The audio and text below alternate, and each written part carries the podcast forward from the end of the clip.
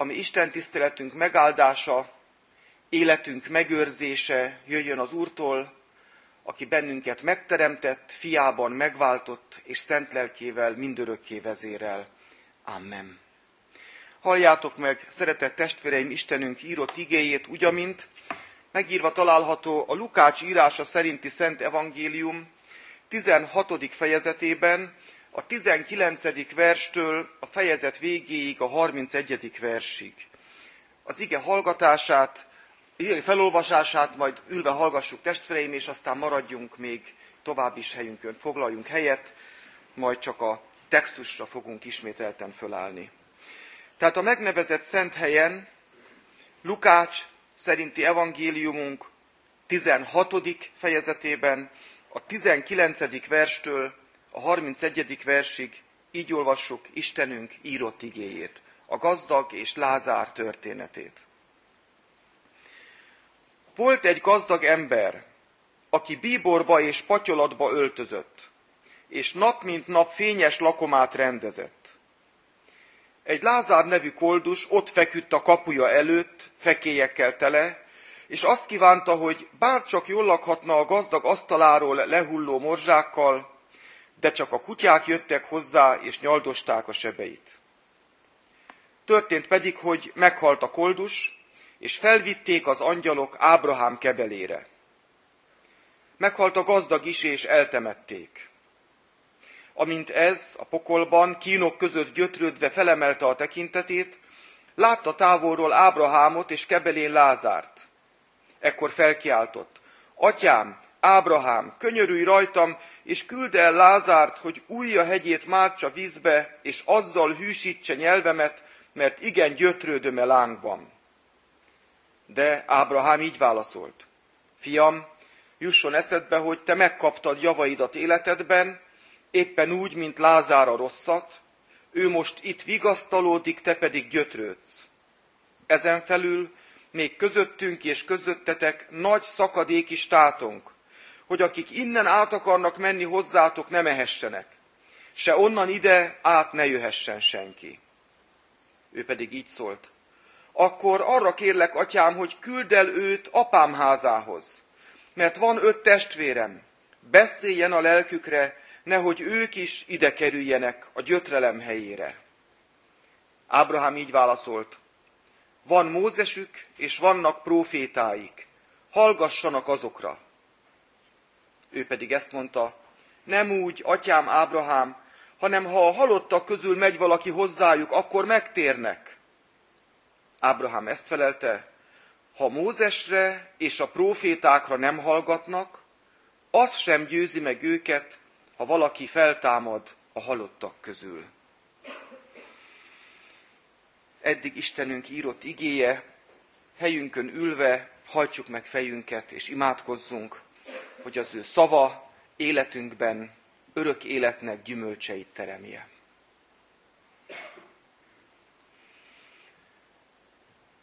Urunk, megrendülten és mégis hálaadással jövünk színed elé. Köszönjük azt a kegyelmi pillanatot, hogy házadban igédet hallhatjuk. Köszönjük azt, amikor ugyanezt megtehetjük otthoni csendességben, de most e napokban nagyon is felértékelődik a gyülekezet, ez a lelki otthon.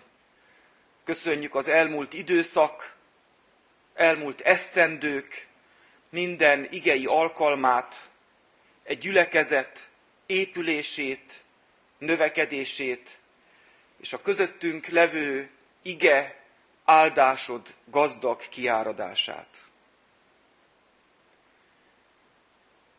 Köszönjük, Urunk, az előttünk járt nemzedéket, most nemzeti ünnepünkön.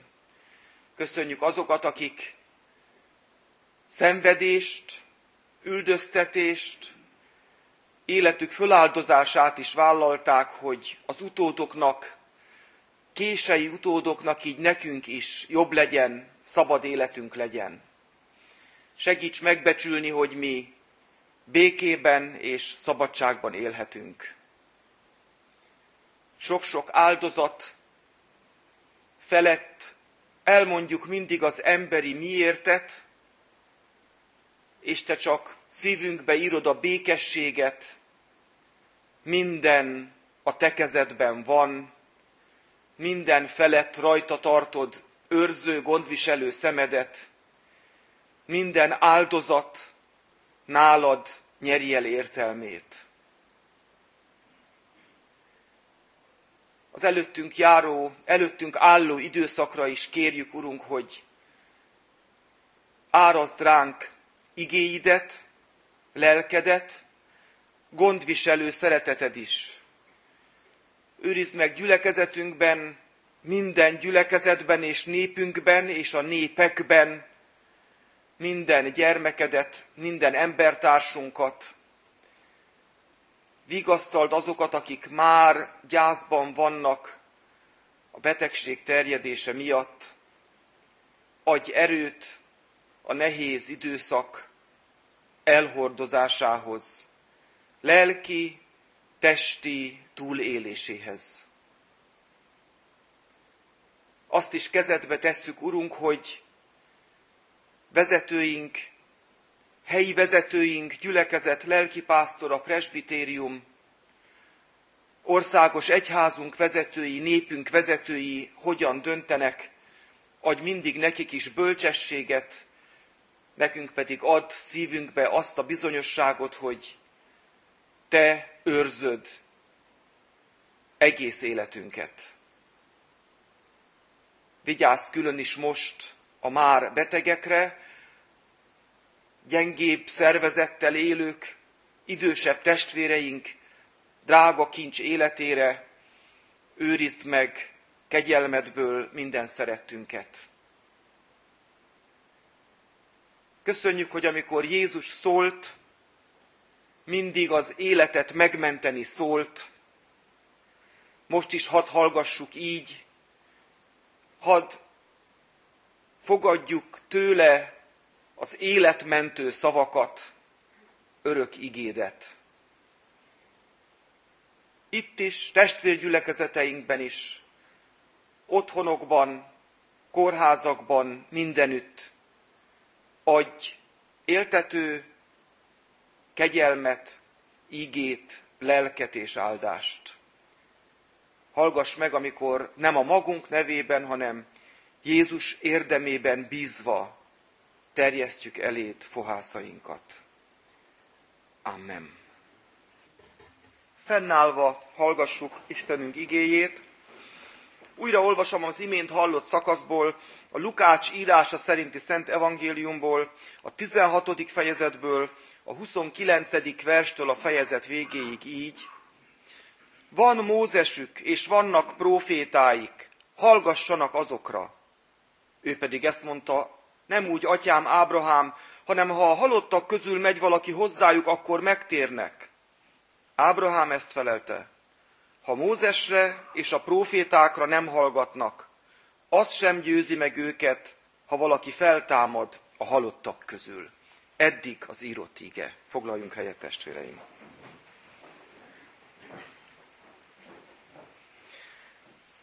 Kedves testvérek, amikor a szeretetteljes hívást, kérést megkaptam, általában máskor is így járok el, megszoktam nézni a napra ajánlott kalauzi igét, és akkor eldöntöttem, hogy nem keresek másutt, hanem a Bibliolvasó Kalauz mai napra ajánlott szakaszából fogok szólni hozzátok.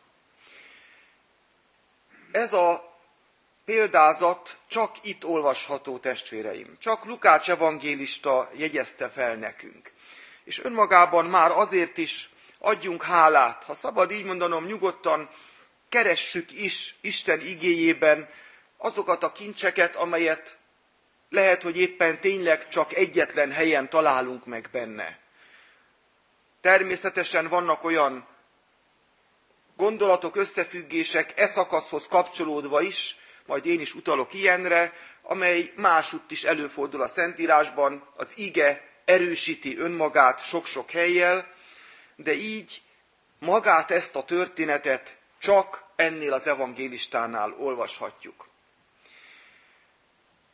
Megvallom nektek, testvéreim, hogy a történet ismeretében sok éve már, ha szabad így mondanom, amikor meghallom ezt a címet, a gazdag és Lázár története, általában mindig az első bennem kialakuló gondolatérzés az ítélettől való félelem.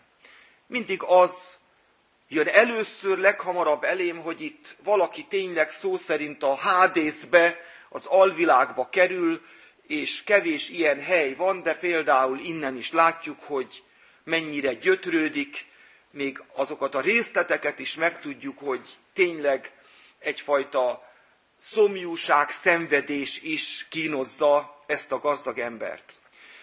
És mégis testvéreim, amikor erre az alkalomra készültem, ez az egész történet egy új szemszögből került elém, úgy tekintettem rá, hogy nem ítélet elsőrenden az, ami itt elhangzik, hanem maga az a tény, hogy mi ma ezt elolvashatjuk és meghallhatjuk, számunkra kegyelem.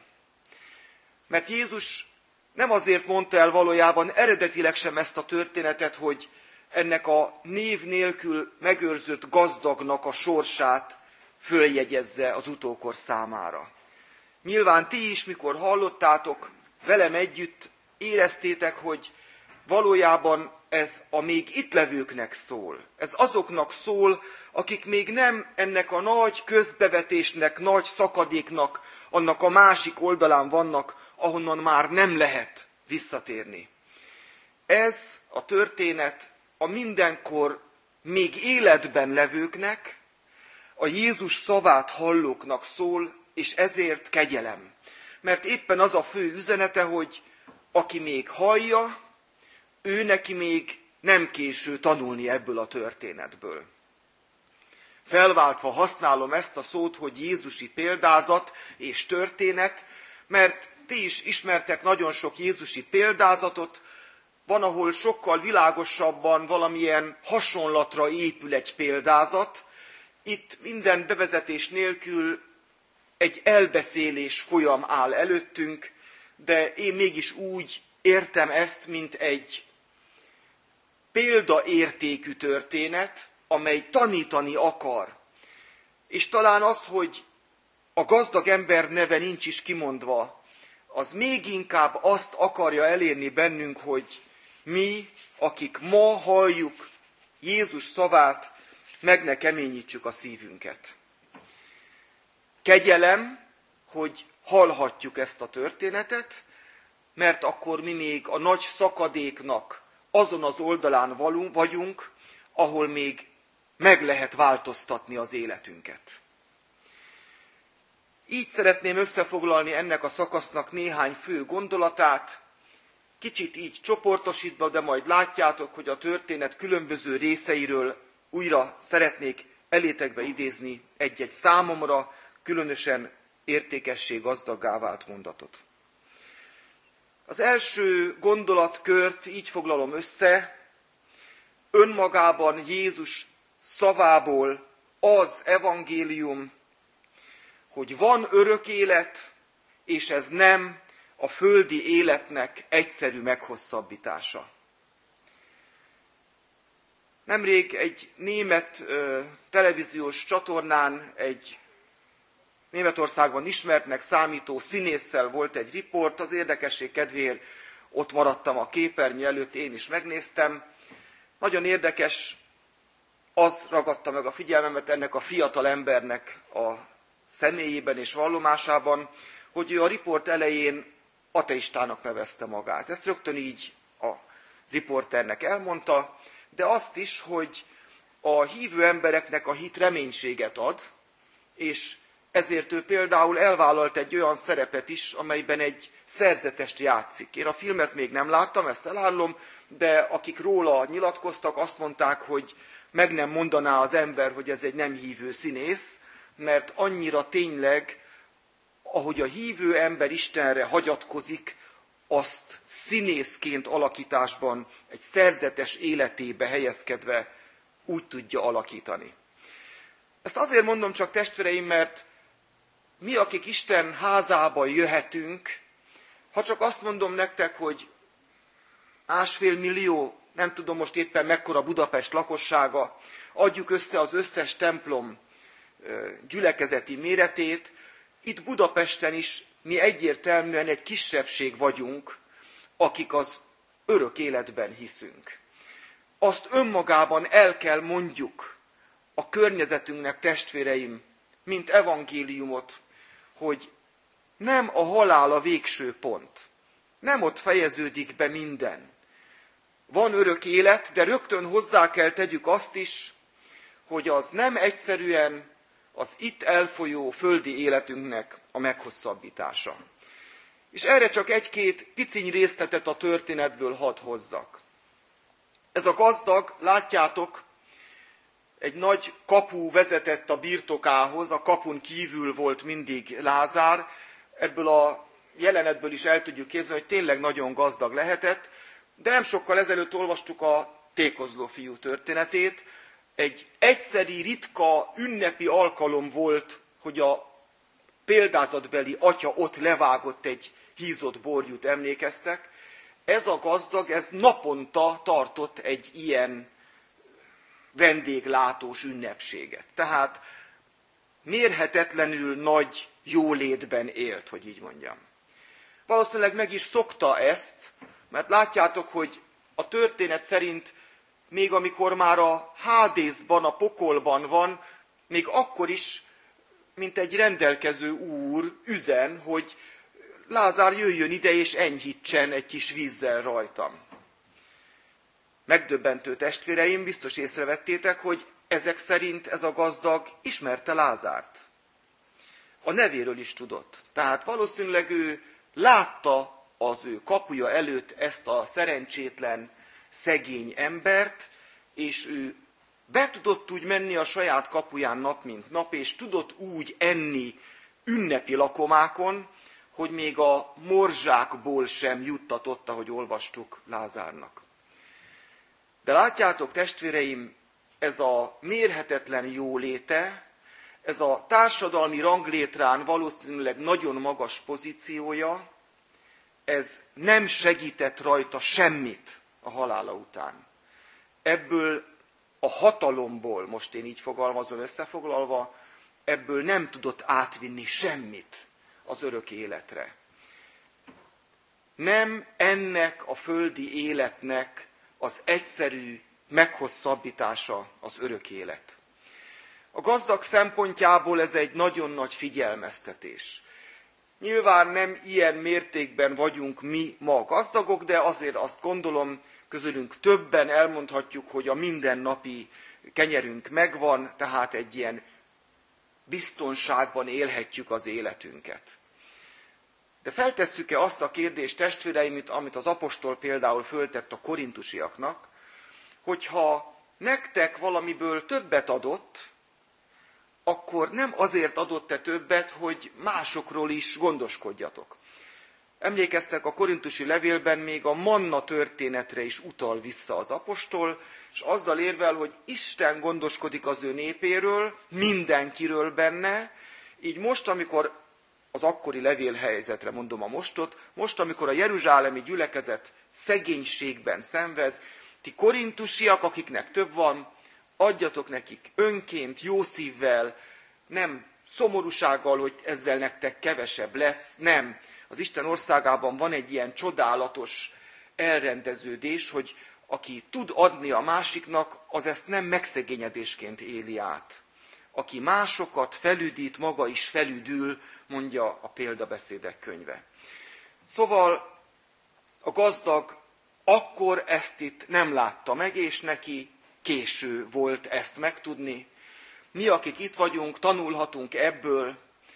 Nézzem meg, hogy mit bízott rám Isten, és nézzem meg, hogy mit adott úgy nekem, hogy azzal valójában rajtam kívül másokon is gondoskodni akar közösségben élő életre hívott az Úr, az Isten népében is így van ez, és ott a korintusiaknak még azt is megírta az apostol, kicsit így mondom fiktíven a jövőre előre utalva, hogy még az is megtörténhet, hogy máskor majd az ő fölöslegük pótolja ki a ti szükségeteket.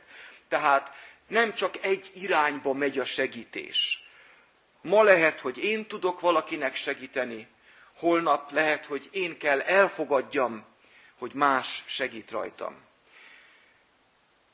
De a koldus szegény Lázár szempontjából is nézzünk erre az üzenetre, hogy nem ennek a földi életnek az egyszerű meghosszabbítása az örök élet. Róla nagyon keveset tudunk, testvéreim. Gyakorlatilag azt mondhatom, hogy csak a nevét, de ezt a csakot most idézőjelbe teszem. Láttátok, ő meg sem szólal ebben a történetben. Nem ismerünk semmit a múltjából, piciny részletet kivéve, hogy valamilyen valószínűleg fekély jellegű betegség miatt oda vitték mindig, és ott letették, volt, amikor hosszabb időre ott hagyták a kapuhoz, kapunál, de gyakorlatilag nem tudott magáról gondoskodni, ez teljesen világos a történetből. De nem tudunk semmit, testvéreim, az ő hitéletéről, ezt mondjuk meg őszintén. Erre csak következtetni tudunk. Abból a nagyon egyszerű mondatból, hogy amikor meghalt, felvitték angyalok Ábrahám kebelébe. Tehát utólag csak egyet mondhatunk, hogy ő az Úristennek kegyelembe fogadott, Istennek tetsző életet élő, hívő, kegyes ember volt. Csak őket viszik. Angyalok Ábrahám kevelébe. Ezt gondolom mindjárt így láthatjuk. De még a neve is egy kicsit beszédes, és ezért mondtam, hogy nem csak idézőjelben mondom, hogy csak a nevét tudjuk, mert ez egy rövidebb alak, ez a Lázár, ti is ismeritek jól, ez az Eleázárnak a rövidített alakja, és több Eleázárt tudunk az Ószövetségből. Az Ószövetségben általában gazdag jelentés tartalma van a neveknek. Isten megsegít. Az én Istenem segítség. Ezt jelenti maga ez a név. Ő az egész életében valószínűleg ezt már átélte. És így aztán az élete végén is átélhette. A gazdag nevét nem ismerjük, az egy nagy felhívás. Én, ha valamit az Úr rám bízott, keressem meg, hogy mit szolgálhatok, kinek szolgálhatok azzal. Ne tartsam meg csak magamnak. Ha a földi életben nehezebb sors adatot, akkor pedig hordozzam büszkén a Lázár nevet, az én Istenem segítség. És higgyem el, hogy a nehéz sors elhordozásához is ő ad erőt, és aki hitben éli az életét, az ő hozzá kerül. Mert ez a kép itt nyilván Ábrahám kebele, másút mondja Jézus, hogy Ábrahám, Izsák, Jákob, az atyák már Istennél vannak, ez nyilván az örök élet, az isteni jelenlét szép képi kifejezése is. Meghívás Jézus minden példázata, a földi életem átgondolására való hívás. Számolok-e azzal, hogy egyszer oda kell álljak majd Isten színe elé, és ennek a számvetésében hogy látom azt, amit rám bízott, kész vagyok-e abból másnak is továbbadni, vagy amikor nehezebb volt a sorom, akkor lázongtam-e csupán, vagy pedig Isten kezében láttam akkor is az életemet, és nem káromoltam őt, nem fordultam ellene, hanem vártam mindvégig az ő segítségét. Mert az ő üdvözítő segítsége nem marad el fiában, aki ezt a példázatot elmondta, mindannyiunknak örök segítségről gondoskodott.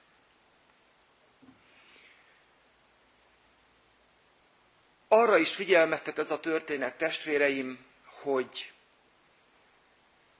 eljön az a pillanat, amikor már késő nagy döntéseket meghozni.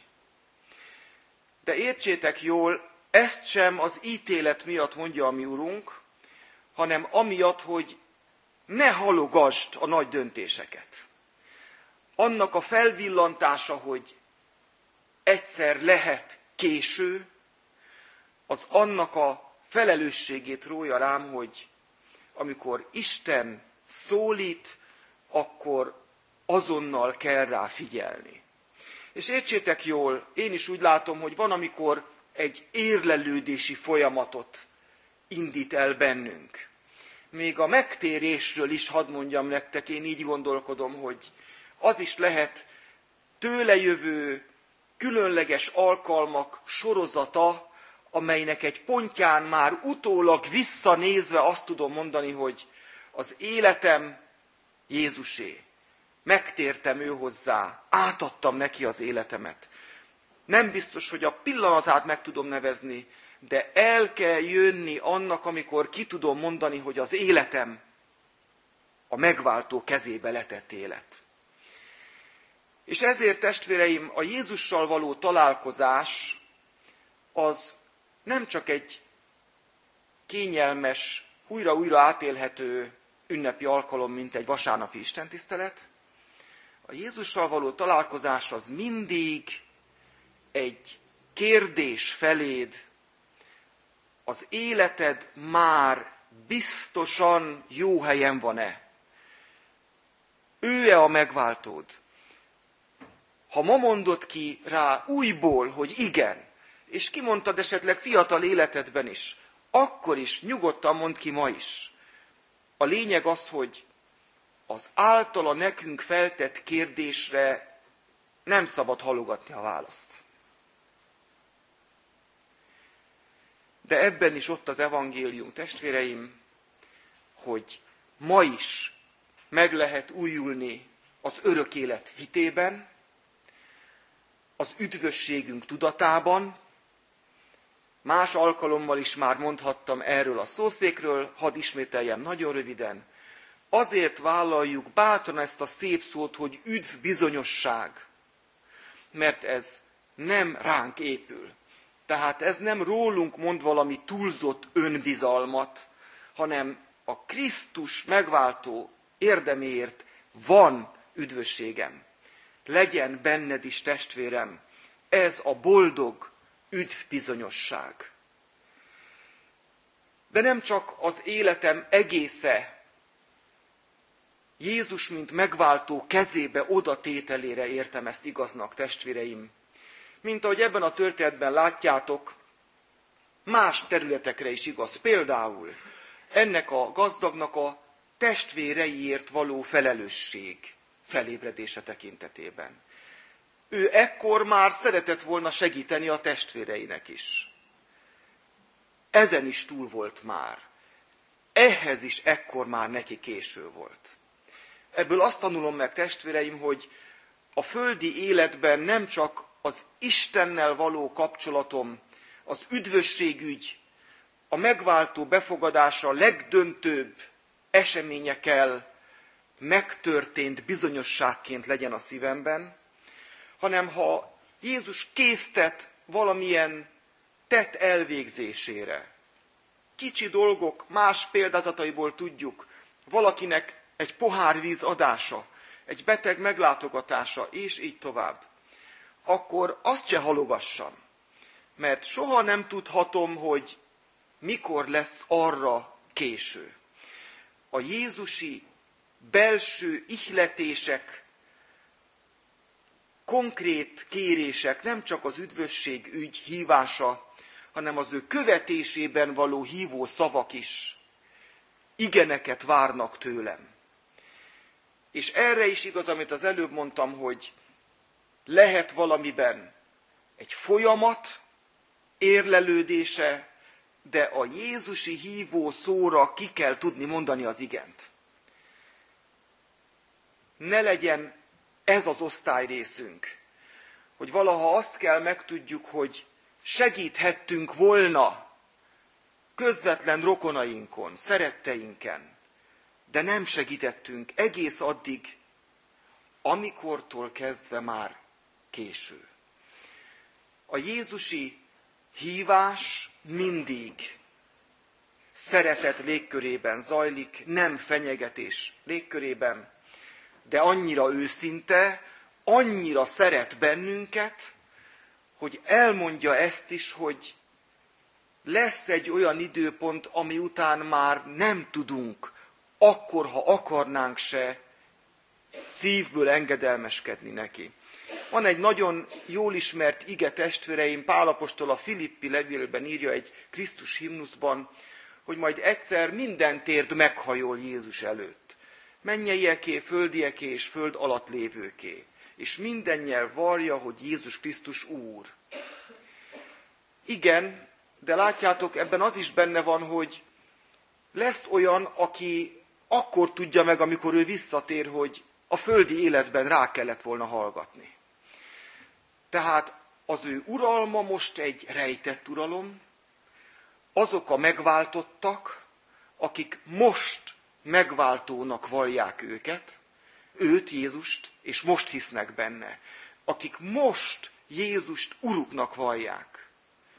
Eljön majd az az idő, amikor az őt most káromlók is el kell ismerjék, hogy ő az Úr. De akkor az nekik már olyan lesz, mint ebben a történetben a gazdag sorsa. Késő. És a harmadik gondolatcsoport, amit hozok közétek, a Szentírás egységének a témája.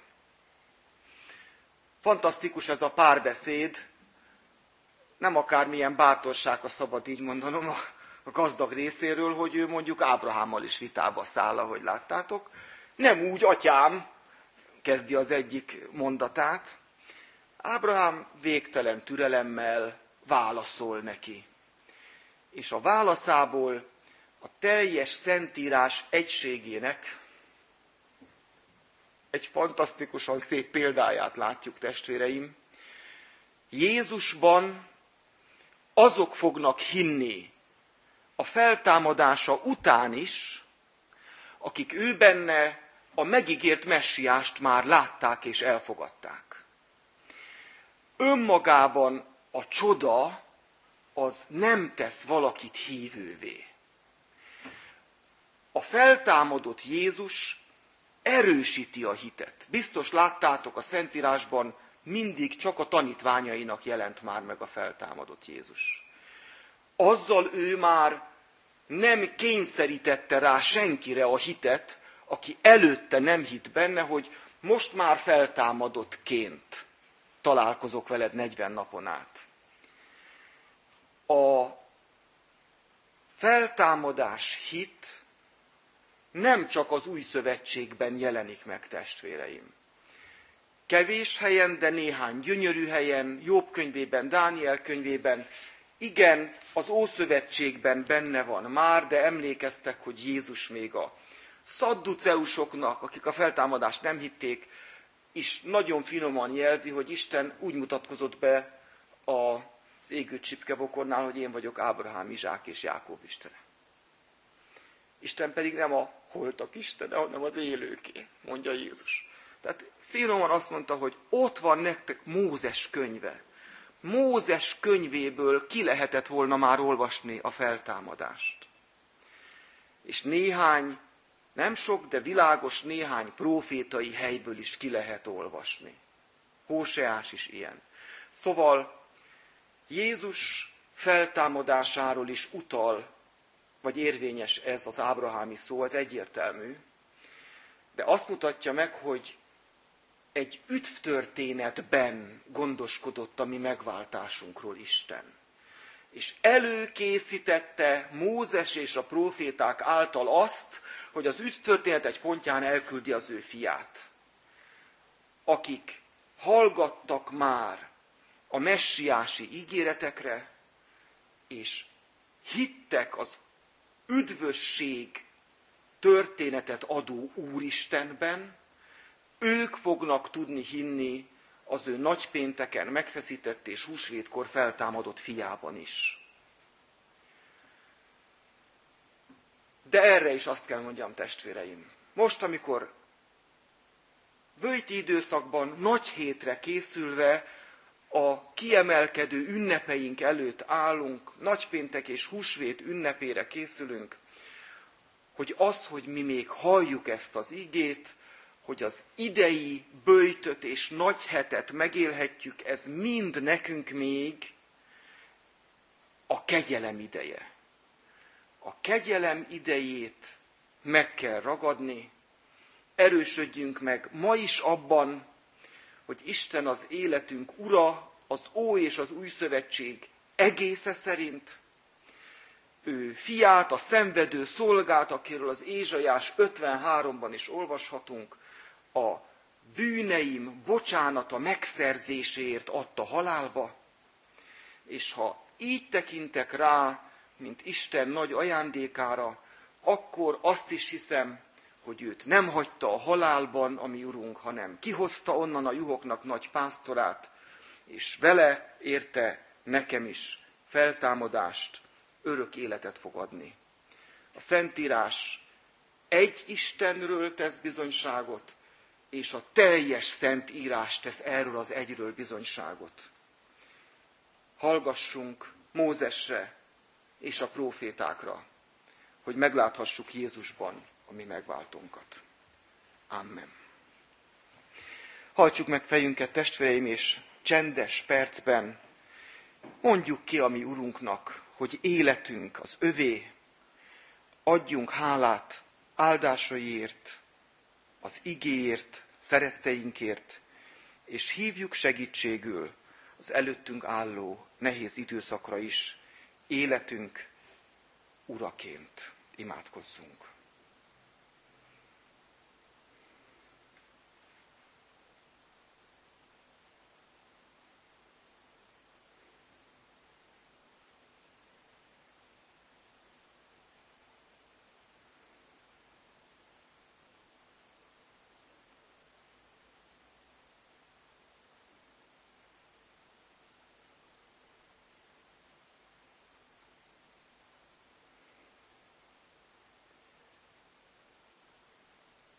Urunk, egy helyen azt üzented az ígében, hogy nagy ereje van a hívő ember buzgó könyörgésének, az imádságnak. Ahogy az ige hirdetés előtt énekeltük is, téged, mint nagy Istent vallunk, segíts így látni életünket a te kezedben. Köszönjük, Urunk, a gyermekeket, unokákat, szülőket, nagyszülőket, dédszülőket, azt, hogy nemzedékek együtt magasztalhatunk téged, kinek, kinek, ahogy a csendben is elmondtuk, szívünk kedves szeretteinek életére kérjük, vigyázz. És köszönjük, Urunk, hogy nekünk nem késő Jézushoz menekülni, Jézus szavára hallgatni, őt követni, a szó legszebb teljes értelmében, keresztjénként, Krisztus követő emberként.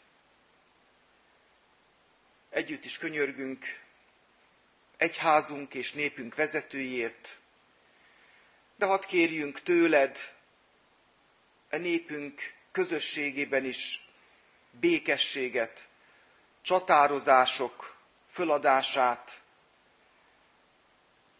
ne ellenséget lássunk egymásban, hanem azt, akin segíteni tudunk. Ültesd el az áldozat készség indulatát a mi szívünkbe és minden nemzettársunk szívébe is. Hallgass meg, Urunk, amikor ami Urunk Jézus szavaival minden imádságunkat egybefoglaljuk így. Mi, Atyánk, aki a mennyekben vagy, fennállva fohászkodjunk. Mi, Atyánk, aki a mennyekben vagy, szenteltessék meg a Te neved. Jöjjön el a Te országod, legyen meg a Te akaratod, amint a mennyben, úgy a földön is. Mindennapi kenyerünket add meg nekünk ma, és bocsást meg védkeinket, miképpen mi is megbocsátunk az ellenünk védkezőknek. És ne vigy minket kísértésbe, de szabadíts meg a gonosztól, mert tiéd az ország, a hatalom és a dicsőség mind örökké. Amen.